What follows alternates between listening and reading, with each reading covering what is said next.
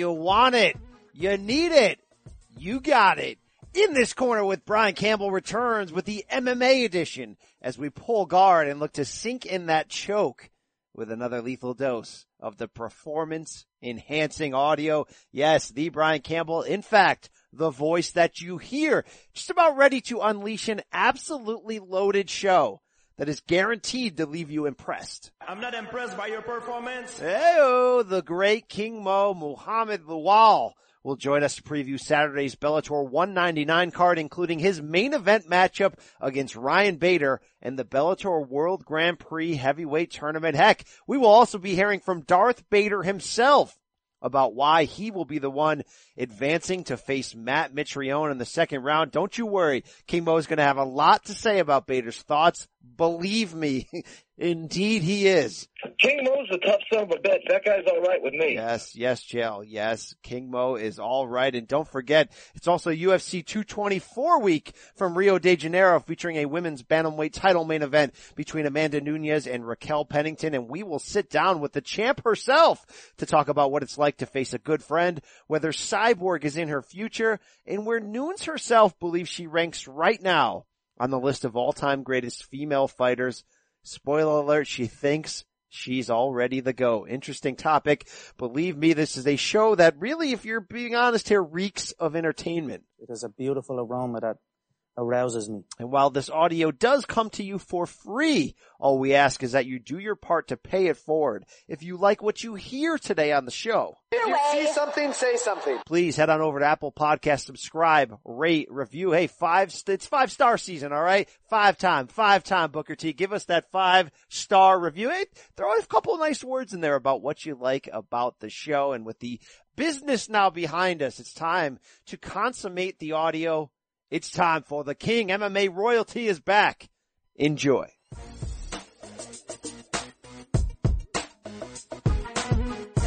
Oh yeah. TBC King Mo coming at you another week, but this is not like another week. It's fight week, baby. I'm talking about Bellator 199. I'm talking about UFC 224, but most importantly, I'm talking about King Mo, Ryan Bader, the Bellator World Grand Prix, the final first round matchup. King Mo, you're joining us on fight week, man, right in the midst, right in the, in the calm before the storm as you're ready to walk into that fire. Many thanks for, for giving the people what they want. How, how you feeling, man? Mentally, physically, spiritually? Give us the full gamut here, just days away from maybe introducing Bader to this. When they step foot in that cage, they're gonna pay the price with net. Oh yeah, tell us about it, King Mo. Man, I'm gonna be real with you. I have you seen Infinity War yet? Not yet, no. Okay, I feel like Thanos. Just put it like that. Alright, when I watch that, I'll be thinking of you, alright? I'll be thinking of you. Yeah, yeah, yeah. Especially the remember remember the first scene when Thanos, the first ten minutes. That's how I feel. Alright, alright, alright. So you don't have to cut weight this week. Is that, is that changing your, uh, your attitude and outlook here? I never had to cut weight because like going going like fight week usually if I, my fight 205 I'm like 206 207 when I get there you know and right now I'm about 210 you know what I'm saying so like it's nothing Alright, King you've been, uh, You've been out of action for a while, so you've been you've been almost like playing the journalist role. Now you're back to to full time fighter here. What's it like for a fighter going through all the media demands ahead of a big fight? Uh, it's really nothing because it's all it is is talking. You know what I'm saying? And uh, really, the main thing we want to do is we want to get in the cage and fight. So just the talk that gets kind of repetitive, but the talking is all done for me. You know, I'm gonna say the same things over and over. I'm very confident. I'm gonna handle business, and really, I'm just gonna go out there and relax and uh, enjoy myself until uh, fight fight time. All right, liked you in that Bellator countdown show. We got to see a little pro wrestling, King Mo. There, I like that. Yeah, it's nasty clothesline I hit my boy Hartnett with. Yeah, who, yeah, who was that dude taking bumps inside the cage there? Yeah, my boy um Hartnett, um he um part of American Top Team. When he was a um me him Lambert, um Lashley, we were all the AT American Top Team storyline for Impact Wrestling. Now we're wrestling for Blueprint, and Hartnett does do uh he does take independent booking. So whoever needs to get a hold of him, hit him up on Instagram. He could take a sweet flat back. I, you threw him against the barrier wall. He looked like he was ready for action right there. Yeah, he's always ready. All right, all right, King Mo. We got a couple headlines to run through before we get into the into the fight breakdowns this week, including your own against Ryan Bader. There, uh, King Mo, this MMA boxing crossover keeps happening. Now we find out that the first name targeted in the Zuffa boxing expansion, the promotion of Dana White that we think is going to happen, is Mikey Garcia, the unbeaten multiple weight champion. No deal has been signed yet, but both sides seem to be talking about it favorably this the right guy to build around if you're Dana White and you're jumping into the boxing space? Well, I don't know if I were if I were Mike Garcia, I would I don't know I wouldn't deal with him. You know, I, I you know when it comes down to it, um, I don't know if Dana White is really capable of promoting boxing. You know what I'm saying? Look at look at way MMA is going right now. The UFC is okay, but I don't know. And another thing about Mark Garcia, he's a great fighter, but as far as decision making, the top rank, had promotional problems had set for a year, year and a half. Then he was with uh after that. I think who was he with after that? Um, was it uh, Al Haymon for a little bit or? Well, he's been doing a fight by fight thing. Yeah. After the top rank experience where he lost two years of his career, he fought for freedom. Now he, he never signed with Haymon. He never signed with a promoter. He's basically like whoever gives him the right offer fight by fight, he'll take it. That's why I was a little surprised that he's ready to throw his name in there with Dana and, and go all in. Yeah. And but see, the thing is, he hasn't been active. I, I don't know who his advisor is, but hopefully, um, they have a good plan set. So when he gets to Dana, you know, um, they can make something happen. But I don't know how Dan, how well Dana is, how, how, how Dan can come to bat for him as a promoter. I don't. I just don't see, I don't know. I, I have no idea. Cause, you know, think about this. When Dana, he helped make the, the um, the, um, the, um, Floyd Mayweather fight happen. Yeah. But that's because Floyd probably needed the money. It's not an easy fight. And was like, Khan's a big name, so let's make it happen whatever needs to be done will be done. I know make money, but what what's gonna happen when Dana's talk to Al Haymon or talk to Lou DiBella or talk to Bob Arum, which ain't gonna happen? You know, what's yeah, he gonna it's do? Be hard. Boxing promotion is an old boys club and, and they don't necessarily want to open the door for somebody new to yeah. come in, especially somebody with White's reputation. And like, you know, Dana White's been feuding with Bob Arum for like 15 years, right? Yeah, and, and remember this, like about five years ago, remember Dana White said boxing's dead? Yes, yes. It's funny how he said boxing's dead. Now he's trying to get into boxing like, like full. You know, as a matter of fact, I feel like he's more enthusiastic about boxing than he is about MMA. I think he's got one foot out the door there at UFC. Yeah. I think he's so, collecting his 26 million a year salary or whatever he's getting. And then, you know, it's just a weird time, man. But, you know, remember this sound? UFC are a bunch of skinhead white guys watching people in the ring who are also look like skinhead white guys. Wow, long, long time since we've heard those words from, from Bob yeah. Arum. So, uh, the MMA boxing crossover only continued, King Mo, when TMZ in LA caught up with Oscar De La Hoya exiting a lunch, uh, restaurant area with Chuck Liddell by his side. And suddenly Oscar wants to start Golden Boy MMA. And who does he want to sign for his first fight? 48 year old Chuck Liddell, who's been out of the game for almost a decade lost seven of his last eight by knockout. I mean, you know, uh, what the heck's going on here? Uh, I think that when it comes down to it, he doesn't know what he's doing. He's trying to do Chuck Liddell versus uh, Tito Ortiz. Good luck selling that fight to the people. Yeah. It better be for free with the, it better be, it, look, it better be for free with a $10 rebate because ain't nobody gonna watch that. I mean, it's like if you put that on Bellator, you'll get ratings. But what's Oscar going to do? Put it in the co-main for Canelo? I mean, what's going to happen here? Well, I, I, look, it'll get ratings for Bellator, maybe. You know, it, it could. You know, I don't know. You know, like, could it? I, I like Chuck Liddell's been out of the game for a while. Where could he fight at? Could he fight in Cali? Probably not. Could he fight in Nevada? Who knows? New York is out the question.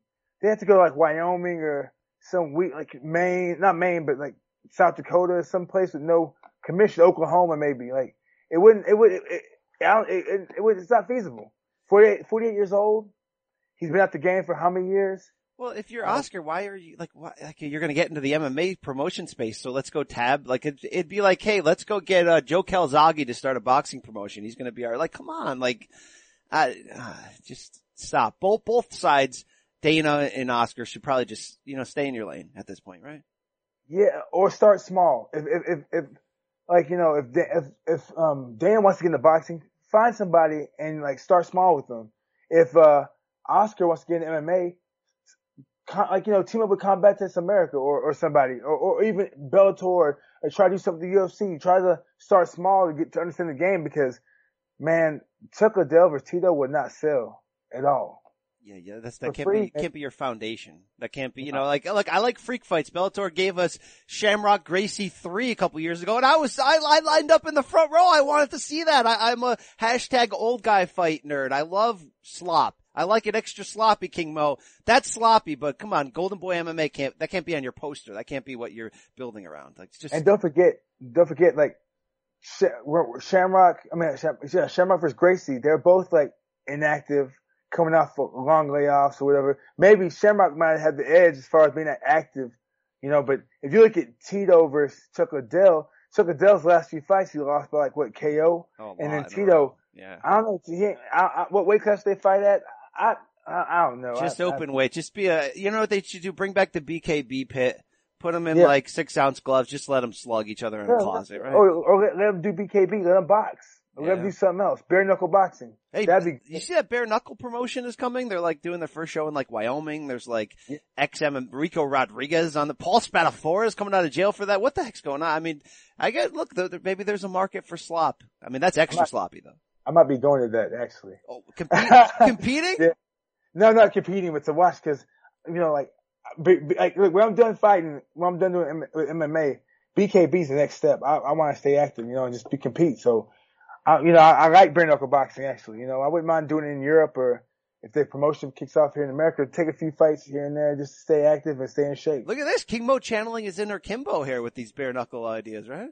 And the beard. You got a Kimbo beard going on. I got people reaching out to me going, is he trying to look like Kimbo? You need, you, hey, it's the Miami influence, right?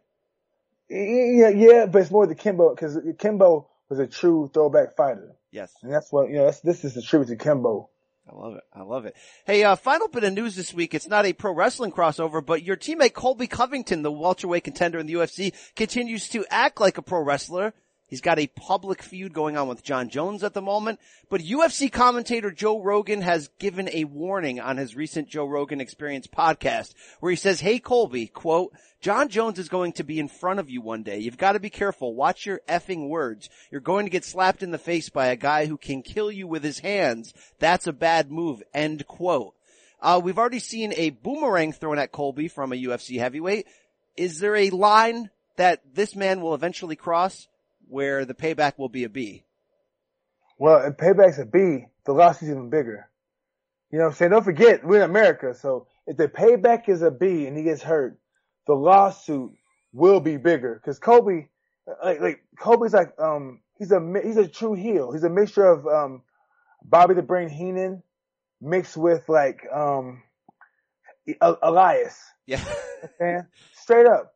Like he'll he'll he'll go out there talk trash. You touch him, you see a neck brace and a big lawsuit. So Colby Colby's like you know if the, the thing is like when it comes to Colby, you can't fall for the bait, and there are people out there taking the bait, and Colby's running with it. Well, Colby went after Rousey the other day saying she's too much of a mark for the business and she's ruining it right now and he should be the one in WWE and he thinks that once he gets the UFC title, WWE will be calling him. I know he had that little cup of coffee in TNA, uh, Impact Wrestling, I'm sorry, with the, with the ATT crossover. He actually did well there. I mean, this guy's got some, I don't know if WWE's gonna come calling unless he wins that belt and becomes the next Conor though. Well, the thing is like he'll never be the next Conor because he's American, you know. But he can be the next Chael. Uh, that's a good point. That's an interesting point. Both from Oregon. They're both from Oregon. You know, um, both talk trash. Only the only difference is, um, I feel like Chael's more of a heel than than uh, Colby is. Colby's a heel weasel. Chael's more of a pure heel because Chael will throw down. He won't fake no lawsuit. He'll. You remember when he fought when Vanderlei scored off with him, swung Oh, yeah. on him. He he said he held his ground, and guess what? There was no lawsuit. He Shooter's done something. shoot. He was ready to shoot right there, King Mo. Yeah, yeah, yeah. You know, but but at the same time, Colby Colby understands the business, and he understands that hey, I'm I'm gonna talk trash. People will either love it or hate it, but I'm getting a reaction. No, he is getting reaction. So is there a point when he goes too far? I want to ask you because he did at that uh, recent press conference talk trash to uh, Raquel Pennington, who's in the main event at UFC 224 this week, and he basically inferred that Raquel Pennington's fiance Tisha Torres was, was after his jock back when they were ATT teammates saying Tisha was after my quote, tiny tornado. And that made, you know, Raquel want to come and take some action against him. Some people said, Hey, look, that's a little bit too crass and too far. Is that all right with you? Mm. I wouldn't say it. And I wouldn't advise people to do that. But you know what? Colby, Colby is a method about his madness. Look, he got a title shot. That's true. That's He true. got a title shot. And the thing is like, look, the UFC's rewarding that behavior. That's, that's, that's, that's the culture they, they created. You know what I'm saying? Like, I don't see that in any other organization. Cause look, MVP talks trash, but he's never got a title shot. But, but the UFC's rewarding that behavior and hey, and if, and Colby sees it, so Colby's like, you know what? That's, that's the key. I'm gonna do that, talk trash. It worked for Conor, so it worked for me. Yeah.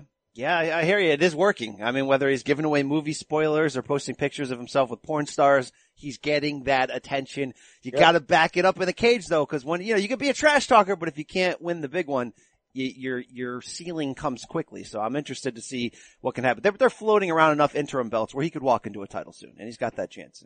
Yeah, and, he already, it's, he's already fighting for an NF belt. You think Exactly. about it. Exactly. And man, he, I, you just follow him on Twitter. He's, he's literally taking shots at anyone who will come near him. So it, it's, it's very interesting. I, I warned him. I was like, "Hey, man, you know, um, focus on people that you're gonna be fighting." But he's like, "Yeah, whatever. You know, I'm just gonna do what gets me a title shot." And he's like, "Watch, I'm gonna keep on doing this. I'll get shot." And I and I and everyone at the gym thought it was crazy. We're like, "It ain't gonna work. It ain't gonna work." Well, I guess he was right, and we were wrong because it worked. All right, King. Well, let's get into UFC 224 this weekend. Rio de Janeiro is the site for this pay-per-view headlined by Amanda Nunes versus Raquel Pennington for that women's bantamweight championship. We have some sound here as uh, CBS Sports editor, writer Brandon Wise was able to head down to ATT this past week to get some interviews. He was able to talk to Amanda ahead of this fight. Let's throw to that now.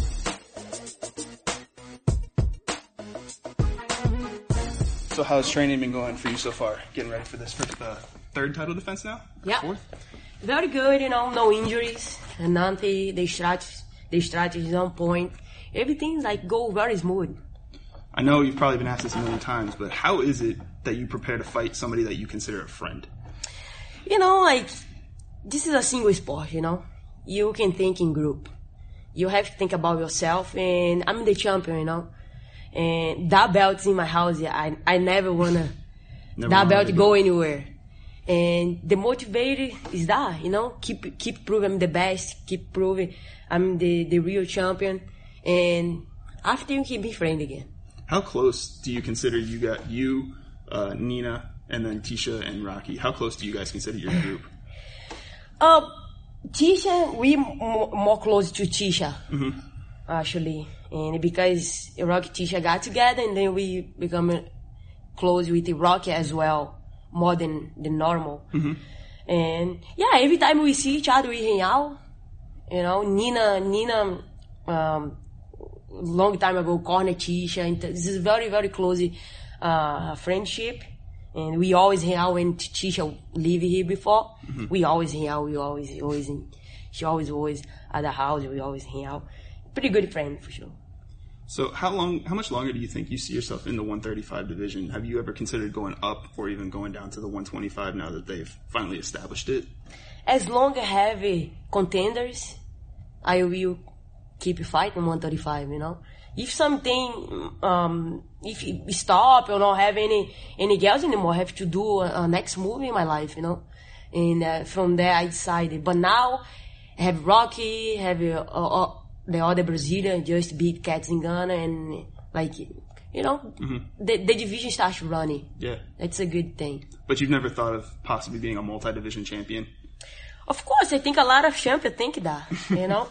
it never happened in the women's division. Right. And well, I I thought about it, and I I offer, you know, I can go up, and but the negotiation always very well, and the things got lost in the middle, and they offered me Rocky, I take it, you know, because I want to fight, and whatever whatever, uh, I always like to challenge myself, you know, because in this sport, if you if you don't know how to take challenge, you're in the wrong sport Right. and I'm like that.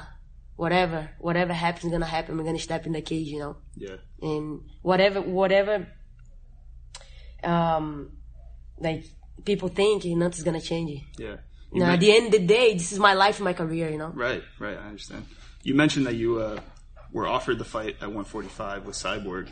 Now, obviously, you're not thinking about that as you get ready for this fight. But how would you say your relationship is with Cyborg? Are, would you consider yourself closer to acquaintances or, or rivals almost? No, no rival at all. Nothing personal. Actually, we never was friends. We from the same the same uh, country, but uh, we never trained together. We never did anything together. But uh, we always see. Sometimes I see her, and we always have respect to with each other, like normal. Um, so, do you think that that's something that you're thinking about down the road? Maybe I know you mentioned. Yeah, were like I'm, I'm so focused right now. I didn't even know what is coming next. You know. Right. I I really like these fights is very important to my career. And Rocky, a lot of people underestimate her, but uh, I'm not. I know she can bring. I know she can take a hit. I know she can move forward, and I'm ready for that. And this is the big thing. I'm focusing everything, all my energy, all my power, in this fight right now. I know she had that freak leg injury. Did, did you guys know anything about that when it happened at the time? Be- just because of your, your relationship? Yeah, because we sh- you, we supposed to fight before, but because her injury, and and we have to like move forward a little bit, and yeah, that was scary. Yeah. I was worried about her. Did Well, you, finally did you she- reach out to her when that all happened? Uh, we we did it. She- I, Nina, I asked Nina to do to to see her everything, but I, I know like at, at the time we already kind of knew we're gonna fight. We kind of um, uh, get a distance a little bit, only to like make more serious. Oh, yeah, yeah, yeah. but of course, yeah, I always worried about her, but she's good. She's ready to go. Yeah. Now, a win here, and you're getting closer to that Rousey record, and obviously you beat Ronda. Where do you consider yourself all time in the women's divisions? Like, do you consider yourself among the greats so far? Definitely, you know, I take I I I been proving, you know, I'm the champion. When you have the belt, you're the best.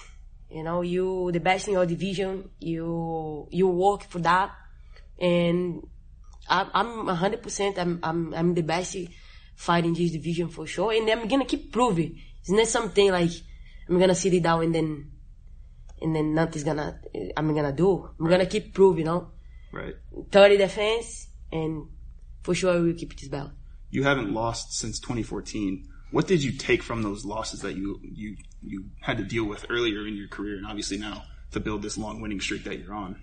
It definitely helped me a lot, of course. You know, after those losses, I become a champion, and I learned a lot, a lot from that. I kind of when I remember couple couple those losses, I really take a lot of good things from that, and build strength mentally, you know, physically, be more smart, and and a lot of people don't know how to take a, a loss very well, you know. But uh, for you become a champion, you know how to, you have to know how to lose. Nobody like it. To think nobody like to to lose of course. But uh, if it happen, you know, like you have to be ready for, because life is like that, you know. Good things happen, bad things happen. You have to like get at the balance and make things good for you. Was exactly what I did. I never is gonna cry because because maybe I cry, maybe I cry, but like you'll be able to to put your heads up and then move forward for sure. Now, I would say women's MMA is probably as popular as it's ever been. How much more expansion do you think you can see in the future here for the divisions and possibly even growing into more divisions? How the girls think, how I think, like I every day step in the in the gym, I want to be better than ever. You know, I feel like all those girls do the same. You know, and then that's why this uh, the the women's division been grow and then people getting interested because if you go watch the girls fight, you know you're gonna see technique. You know the girls is gonna go try to to like really uh, uh, punch each other, go for you know bring bring a show, and I feel like this is been happening Like. The fans get excited to see. Oh, Amanda's gonna fight. Oh, that girl is like, is gonna, it's gonna be a good fight, you know, like with Rock, Rock is, is the same as well. That is gonna be awesome. And then mm-hmm. I think this build, been built a lot, the, the women's MMA. You know, the girls not scared anything. The girls step in the cage ready to fight. Yeah. What did you think of Joanna and Rose's second fight a couple weeks ago? That was a good fight, you know. Uh, at the end, the third round, I thought I thought Joanna is gonna get it, that fight, that belt back, but uh, I saw like Rosie set up, uh, Rosie connect more, Yeah. like more, uh, make more damage, Yeah. for sure. Landing more You- effectively. lands exactly. You can see in the face, you know, uh, uh, Joanna throw a lot, but uh, sometimes it's not it's not as effective like Rosie was, and Rosie got to take it down at the end, close it. Everything I think it was a good decision because I passed I passed for the same kind of uh, situation with uh, Valentina Shevchenko, and I got to take it down at the end. Yeah. If you really want the belt, if you really the challenge, you have to be, uh, you have to be um, dominated the champion. You know, if the champion uh, finish the, the the fight on top, I feel like you lose the credit.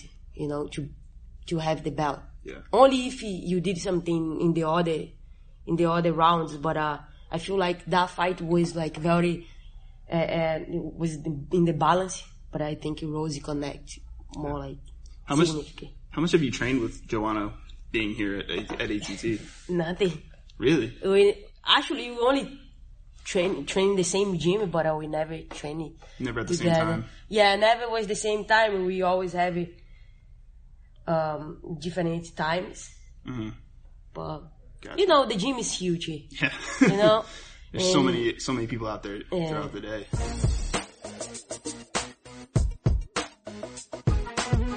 All right, King Mo, the champ sounds confident here, and I want to break down a couple of things that she said. The key storyline in this fight, this Raquel Pennington versus Amanda Nunes, is that it's essentially friend versus friend. Maybe those two aren't lifetime friends, right?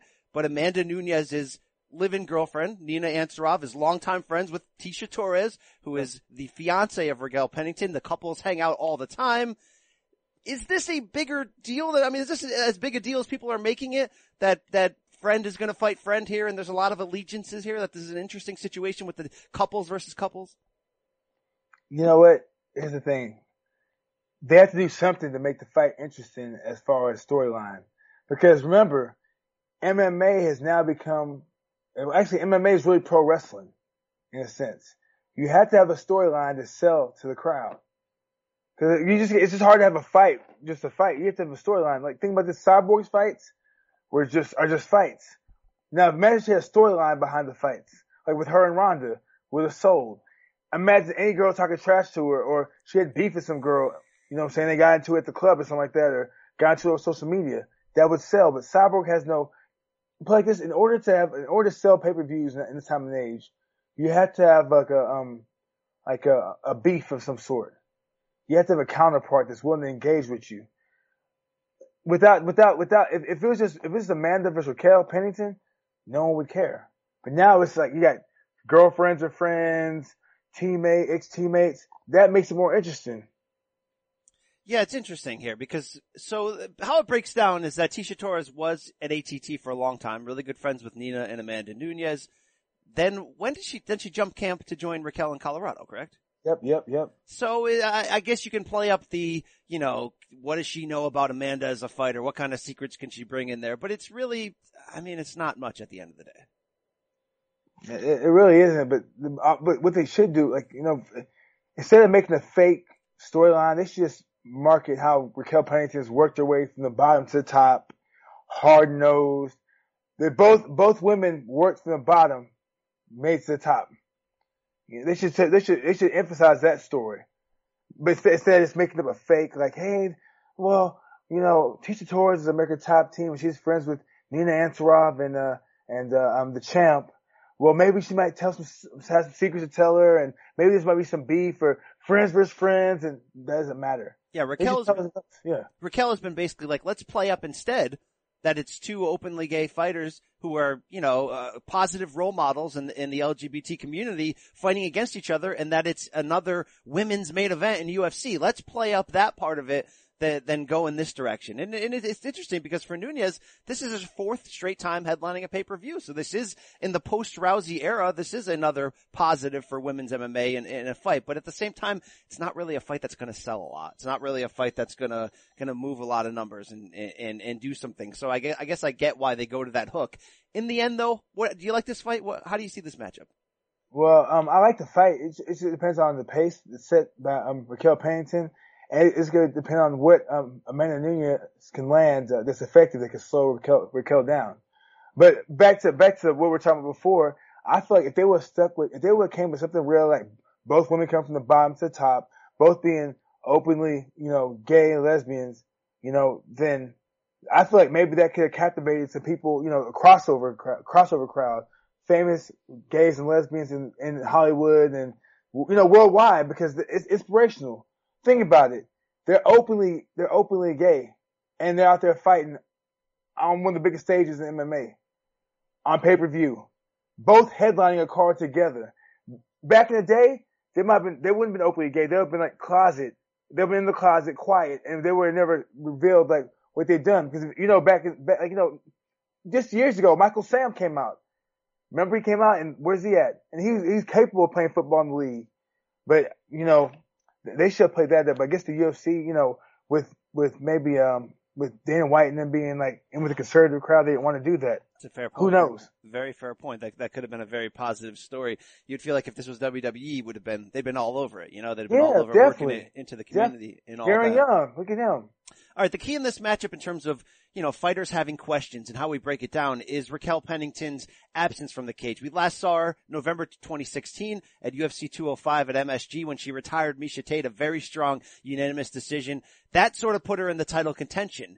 For the, the next year, of course, Nunes pulled out of that rematch with Shevchenko. Pennington had to wait. Then she verbally agreed to face Nunes last December, but that fight fell apart when Pennington broke her leg in a hunting accident in which she was uh, driving an ATV and there was an and it sort of rolled on top of her.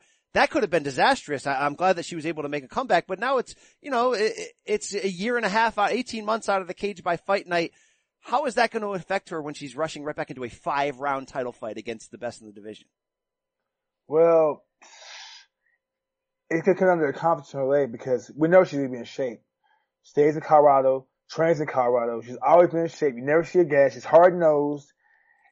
That's the main thing. If she has confidence in her legs, she can make it interesting. How would she deal with Amanda Nunes's versatility and her athleticism? But if she could keep enough pressure on Amanda Nunes, because she slow Amanda Nunes down and gas her out to make the fight more interesting in the championship rounds? Those are questions that we'll, we'll have to see answered. Very true. Now, when I look at this matchup, King Mo, the problem for Raquel is, is look, Nunes answered all questions by defeating Shevchenko in that rematch in terms of, you know, she get, well, she's great, but she gasses late. Well, she didn't gas late against Shevchenko. She went five rounds and she looked good and she did what she had to do. So now when I look at Pennington, I see, you know, she's not a dissimilar fighter to Nunes, but I feel like Nunes does everything Raquel does just better. And that's a hard equation to, to, to top. Wh- What advantages will Pennington have in this fight? Well, you're forgetting one thing. Valentina's really a 125 pounder. True. Raquel Pennington's a bigger, a bigger, you know, she's big for the weight class. She's not small. She's strong. She's a life, she's a lifelong 135er. So like, that's the, and she's in shape and she can go. Will she get bullied around? Probably not. Valentina got bullied a little bit. You know, she got taken down, you know what I'm saying? Can Ra- Ra- Raquel, who, she can get taken down, but will she get held down? Who knows? You know, and when you take people down, you can't hold them down, you keep on going for the takedowns over and over again. You know what that does? That gasses you. And you're dealing with somebody that's trained at altitude that lived at altitude their whole life pretty much, who probably has a higher VO2 max, has a higher lactic acid threshold. I'm going into Wow, this is inside baseball right here. yeah, yeah. So like, um, it's gonna be interesting because you know I feel like I feel like Amanda's gonna fight at a more controlled pace. I know that because I watched her train, and she she has a game plan set, but she's to fight smart and controlled because if the pace is set real high, and it goes into the championship rounds, I, if I were Raquel, I'd be licking my chops. It's it's uh it's an interesting take. All right, because when I looked at this fight, I'm just sort of like Nunes the better striker. Mhm. She is she's she's longer reach, taller, but it's pretty much an even size matchup. And I just think she has more skills. But you're saying if Raquel can make this a grind, if she can get this down on well, the look, ground, what, look, look what Raquel did to Holly Holm. she made that a tougher. She made that a tough fight. Exactly. And it's only three rounds. It wasn't a split decision. It was. I guess I just don't see. I see how Raquel can stay competitive. I just don't see a, a perfect avenue to victory. I think she caught Tate at a perfect time where where Yeah. Tate's heart was sort of getting out of the business at that moment. Yeah, yeah, but there's no, there's never a true clear path to victory until you're in the cage. One thing Amanda Nunes does have going for her is that she's in Brazil, but that's, that can work against her because she's going back home to find other people. How will she deal with the, the hype? You know, will she be amped up? Will she go for the finish right away and gas out? Or w- will Raquel overcome some adversity and then come on strong?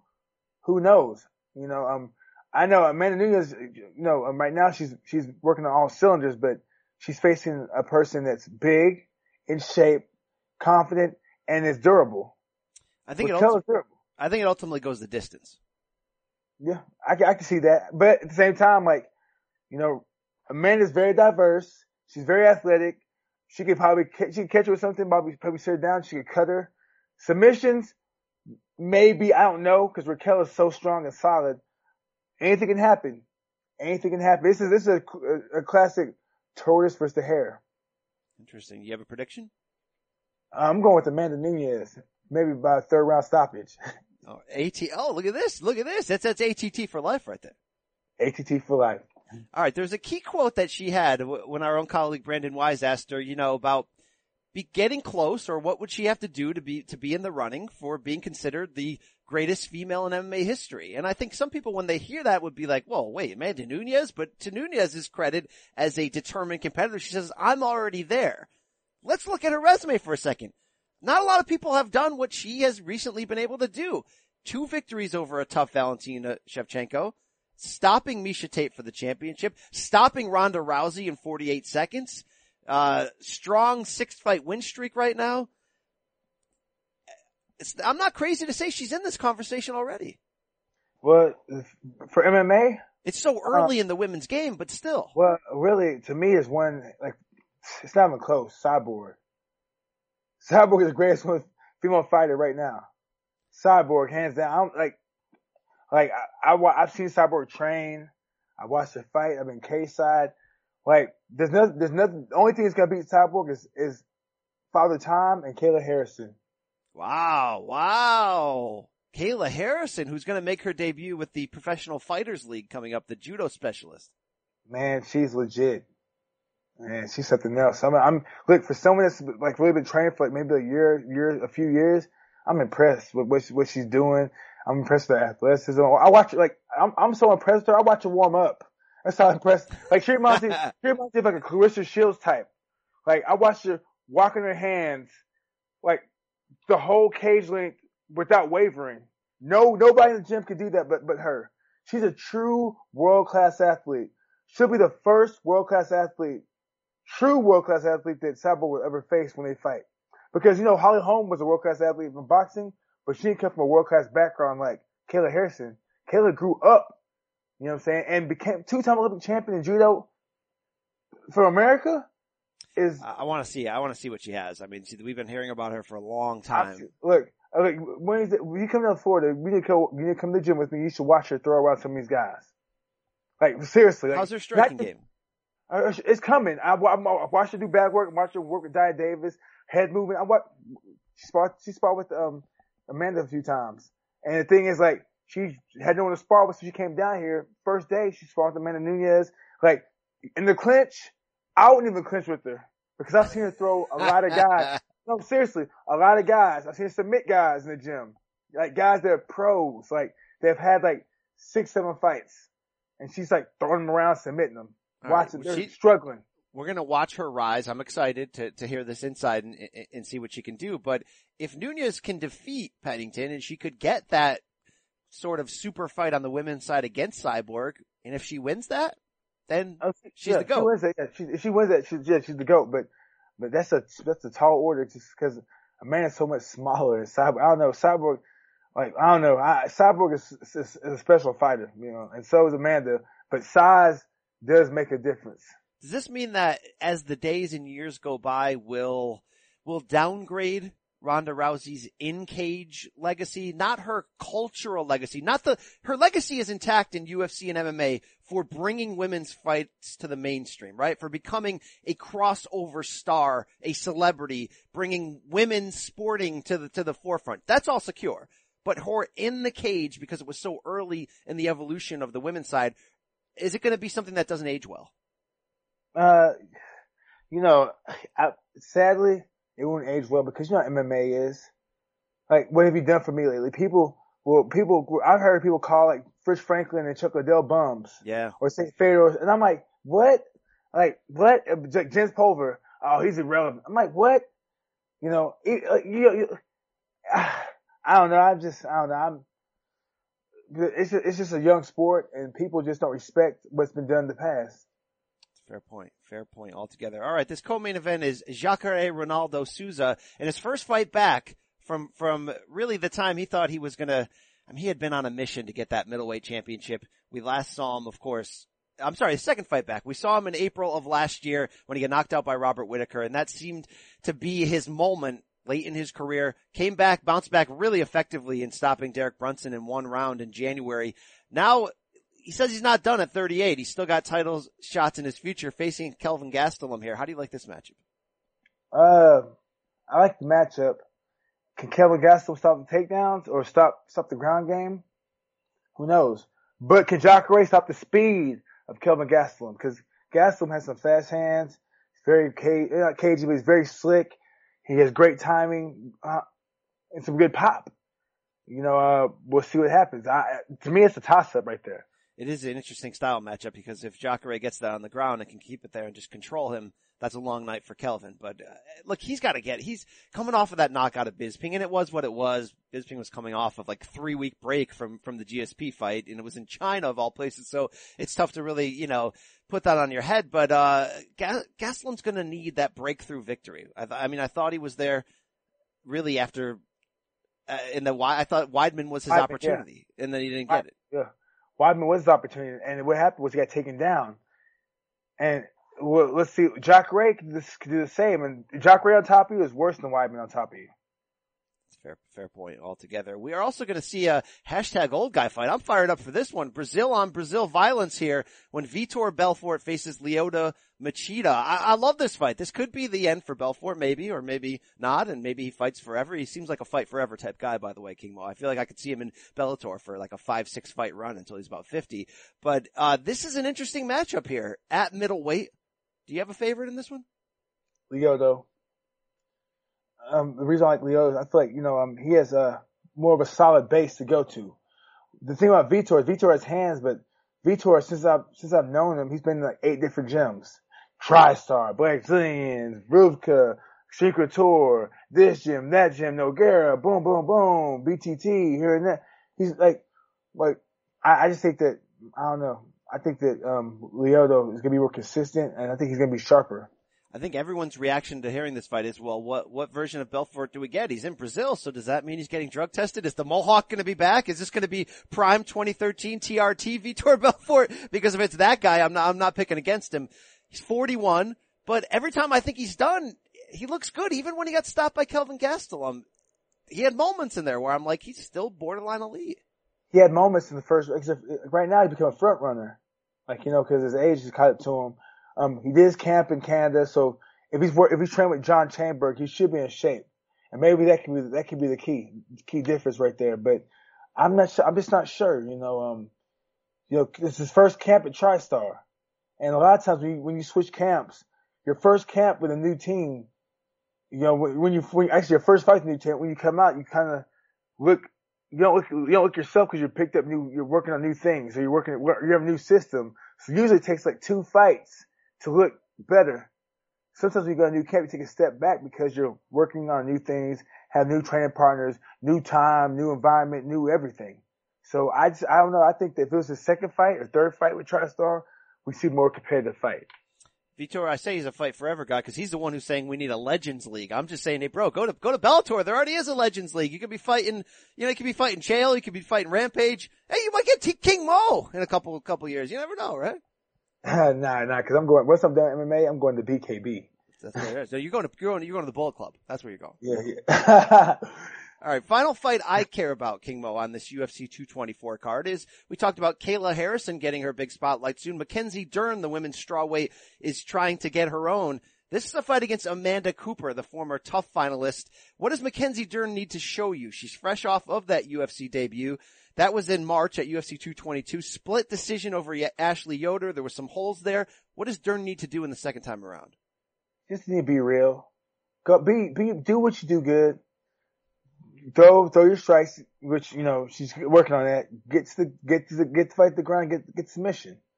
You know, like her last fight, she tried to start stand a strike, which is cool, but just get the fight to the ground. You you you know get the fight to the ground and uh and get the victory, and then then go to practice, keep working your striking. Because the thing is, sometimes people try to push the issue too much to improve so much that when they go out to a fight, they'll try to strike when you're not there yet work out, you know, throw your jab, throw your, keep it, keep it simple, get the takedown, get the submission, and then go back to the gym and keep working the striking. Dern, uh, I'm sorry, uh, yeah, Dern's an I- interesting prospect. She's interesting. Uh, you gotta see that, you gotta see it come together. They should match her properly. I mean, Cooper's a good matchup at this point. She's lost a, a few in recent times, but I think this is a, a certainly a fight Dern can win. A lot of people give Dern crap because her accent has changed over the years. to really, she had sort of an American accent two years ago, and now it's she even uses a translator sometimes uh, from a Brazilian. What, how does that evolve so quickly? Uh, isn't isn't her dad Brazilian? He is, he is. But man, and that, then, that and was it was it was it, I, I don't know what was her first language? Portuguese or was it English? I think it was English because she's she's you know it sounded like like the, like the full on American, and I think after now training in Brazil, she sort of adapted quickly. That's eh, that's interesting. I guess it happens right there. Yeah, well, maybe she's trying to embrace the Brazilian culture again. You know, I, I have no idea. Maybe she wants to see more Brazilian. Uh-huh. Who knows? You know, I I have no idea. I I, I heard about that. I've seen it myself. I I'm not too familiar with her as a person, but I've seen like videos of her talking. But maybe um, it could be head trauma. Hey, you know, sometimes you start on. to hit the head. You don't mean I'm that. just saying. I'm just saying, like, who knows? You got it. It got to be something.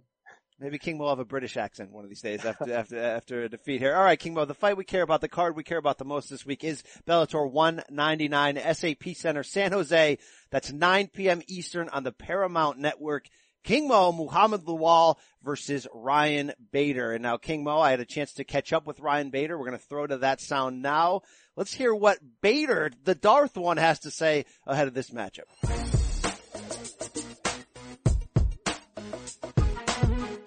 Ryan Bader, thanks so much for joining us, man. Yeah, for sure. Thanks for having me. Yeah, yeah, great, great to chat with you. King Mo is a uh, regular on our sh- on our podcast here on CBS Sports, so he's been getting us fired up for this fight for a long time. So it's really cool to hear your side of it. So you know, I kind of want to start at the beginning of this tournament. You had just won the Bellator Light Heavyweight Championship, and then to get an opportunity like this, were you on board right away? How quickly did you sign up for this? Oh yeah, you know we uh, we signed up. You know they asked us, we said yes before we even knew what uh, what it was, how it was going to play out, who was in it, that whole kind of deal. You know, uh, so it was something that we were open to do different things when we came over to Bellator, and, and so it just presented itself, and it was uh, you know definitely a hard yes right away. Um, and then we kind of found out it was for the belt, you know, tournament format, the names, all that kind of stuff, and just kept on getting better and better. Yeah, no question about it. I mean, you, you really can't do better than the name value in this. And I'm sure a lot of these guys give you an excitement, an opportunity to get, you know, to get the scalp, to get that name on your resume. And you're going to start off here with a, with a guy close to your weight class in King Mo, but at the same time, it, it's moving up in weight. So how does the adjustment of heavyweight change for you, whether it's preparation or mental? Um, nothing really. It's, it's actually you know, a little better because I don't have to cut any weight. You know, I walk around about 230, 233. Um, regardless, um, the only difference would be I would like to be about 10 times lighter at this point than what I am if I was fighting at light heavyweight. So I'd like to be around 220 to 223, um, a week and a half out or so, you know, and, uh, um, for me, yeah, I don't have to worry about that. You know, then I, a light heavyweight usually get there. I'm watching what I eat. Um, Wednesday Thursday, watching what I drink. I take 15 pounds of water out of my body and weigh in. You know, and that's got to do something to you know affect you in the fight. And so I'm not gonna have to do that at all. I get to you know keep eating, keep drinking. Um, um, feel good the whole time and cruise into the fight night, you know, feeling feeling good and uh, no rehit, you know, trying to rehydrate in a short amount of time, all that kind of kind of stuff. So um, I'm definitely looking forward to that and, and looking forward to how I, you know, I already feel great going into that into fights at, at light heavyweight. I've never not cut weight, so I'm going to feel even better going into this fight fighting a heavyweight. But I'm not really changing. I'm not trying to bulk up or anything like that. I'm at my usual walk around weight when when you consider the the wrestling pedigree of both of you guys, sometimes in fights like this, it can cancel each other out and it become can become more of a chess match on the feet. How do you expect this fight to turn out in that regard? Yeah, you never know. You know, it's uh you never know where a fight takes you. You might say, "Hey, I'm going to stand up the whole time," um, and then it ends up on the ground the whole time. I've had both happen, you know. So uh, it really doesn't matter to me. I'm proficient everywhere. I feel like I have more tools. Um, I'm in great shape. I had a great camp. Um, you know, I'm I'm used to going five rounds hard. You know, this fight's a three round fight, so I'm really going to be able to push the pace. You know, and I feel like I'm just getting into my prime of my career at a perfect time for this heavyweight um, Grand Prix. You know, King Mo's first on the list. He's a tough opponent. Um, he's uh, experienced, and but the, the I think the big difference is too is is our uh, you know who we fought also. You know, I've been consistently fighting top 10 guys in the world, regardless of promotion. Can't tell you the last time I haven't fought a guy like that, you know, whereas he's kind of jumping around, um, and not fighting that cal- caliber of guys. You know, he, he just is his last win was over, um, over Rampage Jackson, which is a great fighter, but you know, we all know he's not in his absolute prime, you know, and he had a close fight there and hasn't fought for a year. Um, and, uh, you know, I've been consistently, uh, I've been active. I've been fighting the tough, tough guys. What can we learn from the the recent common opponent of both of you facing Phil Davis, where he lost a close fight? You've been able to to defeat him just last year to win the Bellator Light Heavyweight Championship. Yeah, you, mean, he he can't really learn too much because uh, Phil Davis is kind of an anomaly. He's one of those guys that um, he's just a, a, a weird. He has a weird style, and it makes everybody look bad, you know. And it and it's that's a, you know, that's uh not not putting him down at all. You know, that's a good thing you know, and so uh, it's hard to it's hard to break down um, those kind of fights, people that fight Phil Davis, because uh, Phil Davis is, is he's his own animal, his own style, and uh, you can't take too much away from that. And I'm not big on the MMA math. You know, I beat him, right? Therefore, I beat you because you know, he beat you. I don't look into that at all. I just look at what are my attributes um, what are his? What what do I do better? Um, where can I exploit his weaknesses, etc. You know, you, you mentioned the, the great streak you're on. You're nine and one in your last ten fights. Mo has bounced around different weight classes, different classes of opponents. Let's say he does have two defeats in the last few years how close do you think he is to his prime at age 37 at this point? Because you're the guy labeled as, as the closest of all these big names in this tournament. The guy who's pretty much right still in the midst of his prime. How close is Mo in your eyes to that? Yeah, you know, I, and I could be totally wrong, but and and it's no disrespect to him to Mo whatsoever. You know, I just feel like we're in in different different times and different areas in our career. You know, I feel like I'm getting in my absolute prime. I'm still here training two or three times a day, and I, and my body is feeling great. You know, whereas he he hasn't fought in a year. You know, we were supposed to fight um before. You know, and he pulled out. You know, nine weeks prior to the fight. You know, and it, it, I don't know if his body can't hold up, whatever. So. I mean, I'm I'm just kind of looking at it. This is my own opinion, but is is his body, you know, from competing at the highest levels in wrestling and and having all the fights he's had, you know, is, his your body starts to wear down a little bit, especially at that age, and he can't put the tra- you know put in the work in the training camp like he's used to and like what he needs to, um, you know, and so he kind of also gets away from his wrestling because you know wrestling's gonna get go in there and get you get you tired and your arms feel like they're you know blown up, you can't strike, you know, and so. I think that's in his head a little bit, you know, whereas I am the total opposite. I'm I'm cage grappling, you know, two times a week. I'm wrestling, I'm grappling, I'm doing everything. I'm sparring. I'm conditioned for that. You know, I went in there and, and beat a tough uh, Linton Vassell. You know, I, I felt him, his cardio start going and going because we were doing the, the grueling cage wrestling and groundwork, you know, and, and I was just waiting for my time, you know. So I I just feel like that's the difference right there, you know. And I feel like you know, um, and where he's good at, I'm just as good, if not better. And and you know, and and I'm mentally there. I want this bad, and I know walking into that cage that I've I've done everything I could possibly do in training. I'm at my peak of my cardio, where I think him walking in a cage, he he knows that he he has it, and whether that that is because he can't with his body. Um, so that's that's what I'm saying. I feel like we're at different points in our career. Sure, sure. Uh, well, I'm, I'm interested in, in, in, what kind of history that you two have had with each other. I, I think Mo may have mentioned you, you, wrestled at some point in college. I mean, has there been a lot of, you ever trained together? Has there been a lot of, you know, interaction at any point through the years? No, yeah, not too much interaction. He whooped my ass back in college. I was a freshman. You know, he was a senior or something, and uh, great wrestler. And and I went out there and and uh, you know he, he rolled me up and and cracked me. And uh, um, other than that, I think we trained together once at the Olympic Training Center when we were in college, and our coach took us up there.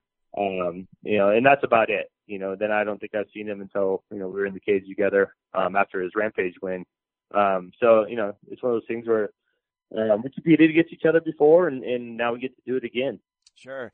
You know, the, it's been pretty cordial. Now I'm seeing Mo, Mo's, uh, putting a little trash talk out there. He just said this week he, he doesn't think you want it anymore when it comes to the fight game, that you don't have the dog in him anymore. You have a response to that or you, you've been keeping it pretty cordial on your end? Yeah, I mean, in response, uh, how can how can you say that? You know, I went out there and finished the uh the last guy from the belt. I'm nine and you know nine and one in my last ten fights. I'm fighting nothing but killers out there, top ten guys, beating them. You know, and uh um that's just yeah, it, that doesn't make sense at all. You know, I kind of just explained my whole thing where I would flip that right back on him. You know, and that that rant I just went on before. You know, so for sure. Um, yeah, that's where that's where I stand.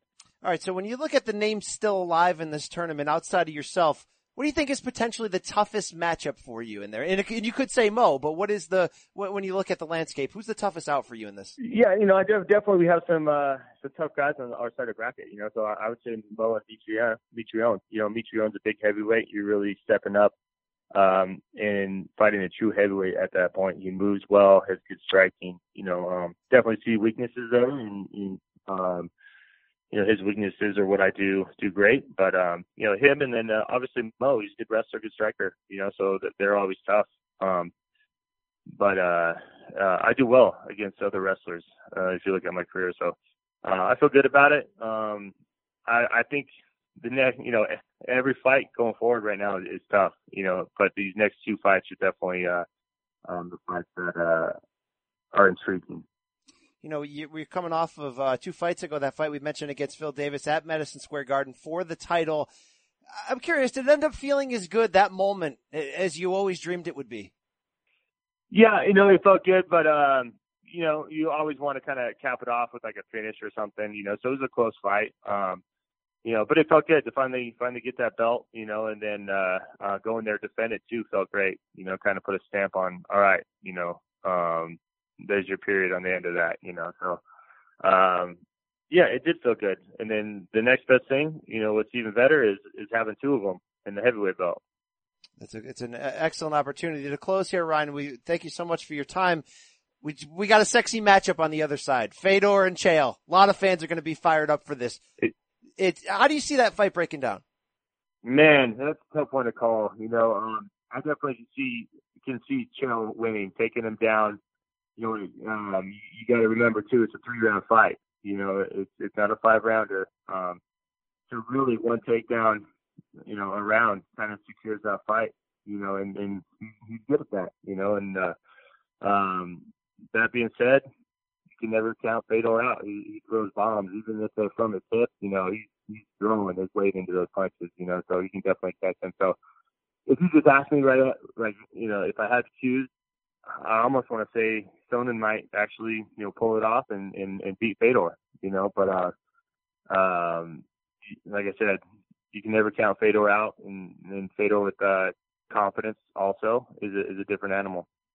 Good stuff indeed. Hey, Ryan Bader, thanks so much for your time. Bellator 199 SAP Center in San Jose. Can't wait. Very, very much looking forward to this fight with King Mo. Best of luck to you, man. I appreciate it. Thank you.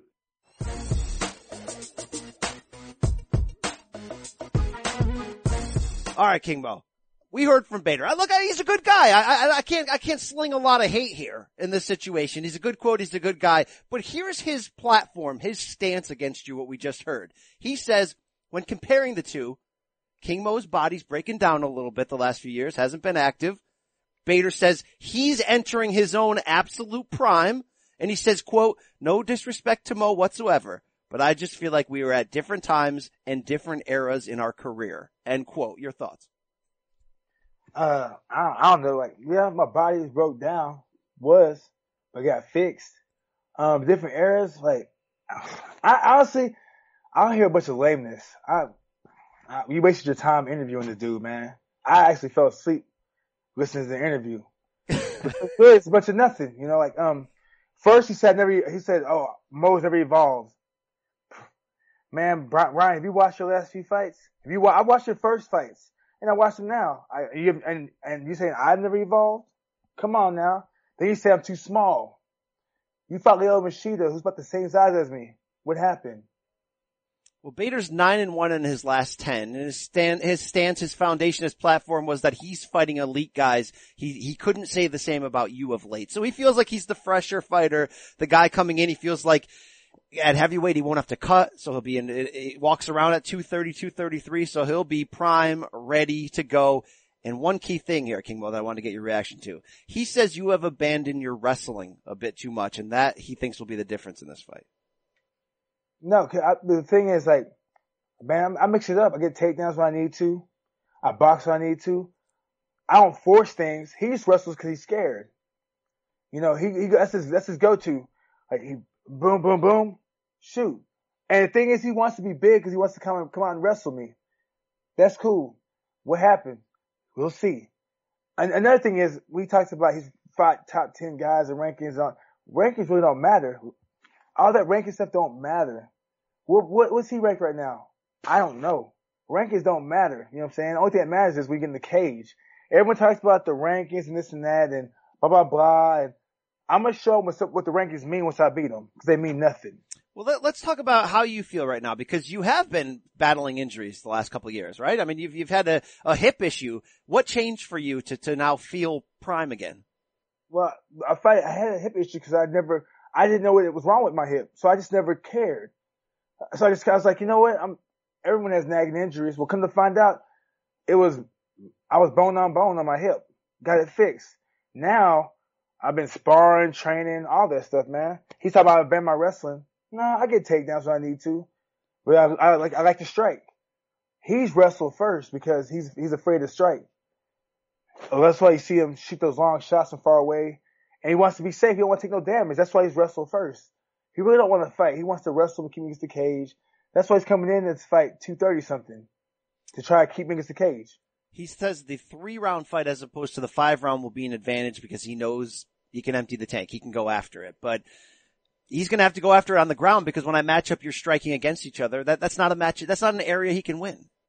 No, it's not an area he can win. And on top of that, he thinks that him being 233 is going to help him. He's going to be a lot slower. He's, he was already slow as it was at 205. He's going to be a lot slower at 233. But, and the thing is, like, when I beat him, what's he going to say? Like, well, here's the thing, like, when I beat him and he's 233, then what's to, like, what's to happen when we fight at 205? Yeah. You know, I, you know, so that, you know what, like, all the talking is done. I'm gonna put hands on him. He wants to shoot on me. I'm gonna sprawl on him. He wants to stay high in that stance. I'm gonna take his ass down. But trust me, I'm gonna expose him because there's so many holes I see.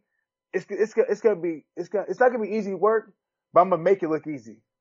King Mo, you're you fight. You're a money weight guy. You're a businessman. You get what this game is all about. But how to compare your emotional state, how fired up you are for this fight, this matchup, the tournament, the heavyweight championship at the end of the rainbow in comparison to recent fights. How different does it feel? Well, it's different because I'm actually pain free. When I fought Quinton, if you watch in between rounds, I'm walking back to the back to back to the um, my corner. I'm limping. When I fight Ishii, I was limping. When I fight Cro Cop, I was limping. I've been limping for about seven or eight years. You know what I'm saying? And I just, and I just been hiding it. Now I'm not limping no more. I'm walking. I can jog. I couldn't jog before. I couldn't jog and run. People, people didn't know that. but I couldn't do none of that stuff before. I could I couldn't even jump before, but now I could do all that. Hey, hey, I want to see Prime King Mo in there against Prime Bader. I want to see what happens.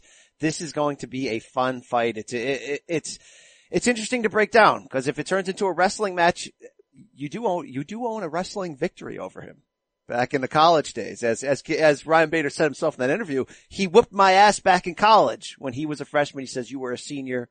He says you guys trained together at the Olympic Center back in the day. But, uh, you know, we'll, we'll see what happens in that cage if it never, goes to the ground. He was never, he was never at the train center, but like, I, I remember everybody that was the train center. He was there for maybe like one or two days. Like, I was, I beat his, I beat his mentor, Aaron Simpson, like three times. The thing is that like, he wants to, like, when it comes down to wrestling, he might be bigger, but I'm a better wrestler than he is.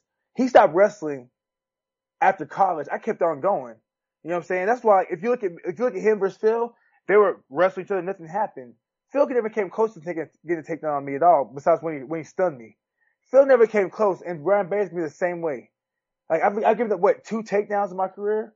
That's about it. He got taken out by Rumble Johnson, who's not even a, who was a striker. Not even a really, not even a real wrestler. You know what I'm saying? He let Rumble take him down. You know what I'm saying? He went in there and fought scared. One thing is different between me and him is the heart. When, Yes. when, when, when he's scared, he, he, he packs it up. He pack, you know, he packs it in. Me, I go, I go, I go out there and fight regardless. I don't care about the, you know, that's one thing I'm proving. I fight everybody, anybody that's bigger, small, whatever. I don't care. Him, he has, he's a bully. If he's, if you're bigger than him, he'll give up. He'll quit. Ask Glover Teixeira and ask Rumble Johnson. You stood across from him for the, uh, you know, pictures for at, at different various press events the last few months. How do you physically match up with him in terms of height, reach, muscle, all that? Height, he's taller. Everybody I fight's taller than me. Reach, I got him like five inches. Speed, quicker. Oh man, I can't wait for this because you know. Oh yeah, let's get fired up here. all these people, these UFC groupies, is like, oh Mo, you about to get smashed. They said the same thing about Phil Davis. Not that I beat Phil. Many people thought I beat Phil.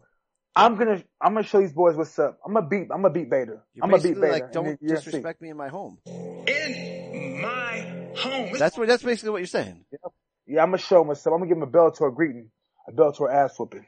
All right, what has Bader done in this? Not he's nine and one in his last ten. There's some good names on there, but what does he do well? What what does Bader? How is Bader effective? uh, he crowds you, he baits you into his, uh, Macarena style fighting. It's like he's a two beat fighter. People fall for that rhythm. It's offbeat. Um, throws an overhand, okay, actually an overhand right hook type to a takedown and just controls you.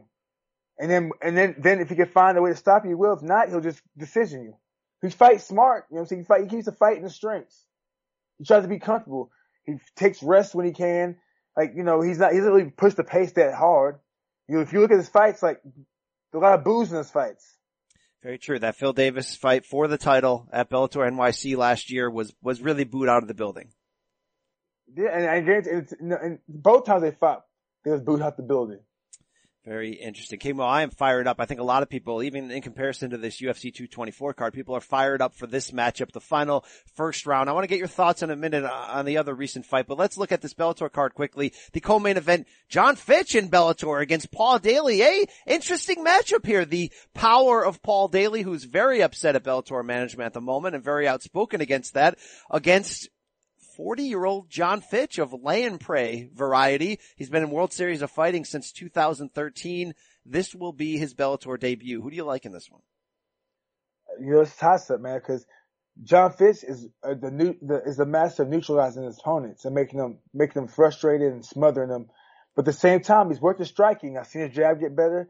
He can fight southpaw orthodox, and I think that that could help him uh, keep Paul Daley like you know a little off balance.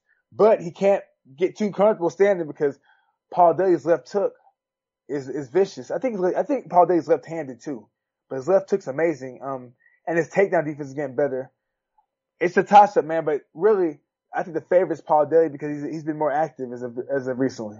We've seen Fitch get decisions over the likes of Jake Shields, Yushin Okami in recent years. This will be an interesting fight because of Daley's power, like you mentioned. Daley really trying to make a statement here. He knocked out Lorenz Larkin last September. That was a pretty good statement coming off of the loss to Rory MacDonald. That should be good. Hey, Cheick Kongo, Javy Ayala. That should be a sloppy heavyweight setup right there. But we want to see Aaron Pico now. This is, uh, fight number four on the pro career. Bounce back from that loss at Bellator NYC last year to Zach Freeman that where we called him the, you know, the, the best prospect in MMA history. Uh, You know, the his story was told over and over. He's bounced back with back-to-back KOs. Uh, What do we want to see here in this one, King Mo, in terms of the evolution when he fights Lee Morrison? Do we know Lee Morrison? Who the heck is this guy? I don't know, but somebody's gonna get knocked out or beat up and, and take down, beat up. Um, Pico's serious, man. Like he's gonna be hard to take down. Uh, he can take you down. He can control you. He has good hands. The only thing, only my only worry with him is how will he deal with a kicker. That's the only thing. He's a boxer. He's, you know, he can wrestle, but I think right now his, his weakness, his poison will be someone that can kick real good. He's, he hasn't dealt with that yet. That's interesting. That's interesting. Um, I want to see. I, I wonder if this if this loss in fight one will be the best thing to ever happen to Pico. I wonder because when you come in with that kind of hype, man, that was a quick humbling. I mean, they picked the wrong guy at the wrong time, but you know, you wonder But- if this makes him better. it's looking like it. If you see his, his past few performances, devastating. Uh, all right, King Mo, we want to close by wrapping up this Bellator World Grand Prix tournament. You're in the final first round bracket. We just saw a very exciting matchup a couple weeks back when Fedor took on Frank Mir in Chicago, a 48 second TKO. Got a lot of attention, got, got, got pretty good ratings for Bellator. What was your takeaway from that matchup? Uh, when you fight Fedor, you can't, you have to fight, you have to make him think. You have to slow the pace down. If you try to fight him like a, in a Heathcliff, Heathcliff Alley Cat style ba- battle, you're gonna lose. You, you can't, like, he, he thrives off the scrambles and the, the fisticuffs. You have to fight like Fabio Maldonado did. Be controlled, walk him down, and, and, and, and pick, pick him apart in certain spots. But if you go out there and just try to bang with them or try to just have a firefight with them, you're gonna lose. Yeah, Frank, Unless you're Jay Henderson. Frank admitted afterwards that he got, when he got th- judo thrown early in the fight, he said he was so embarrassed by it that Fedor basically baited him into a war and Frank just abandoned the game plan and just started firing shots. And you know, for Frank, man, he had a, should have, I thought it was a matchup he should have won. I thought this was a tournament that he could have done some things at if he was in shape and he had lost a lot of weight since we saw him in January. I mean, he had dropped like 40 pounds. He looked ready, but man, uh, the, I was surprised he broke in, in that sense where, you know, one judo throw, even though he got right back up that he was like, oh man, I gotta, I gotta win this fight right now. Well, two year layoff or, you know, um, most of his camp, I guarantee was probably spent getting the weight off and not working on act, actual tactics and technique.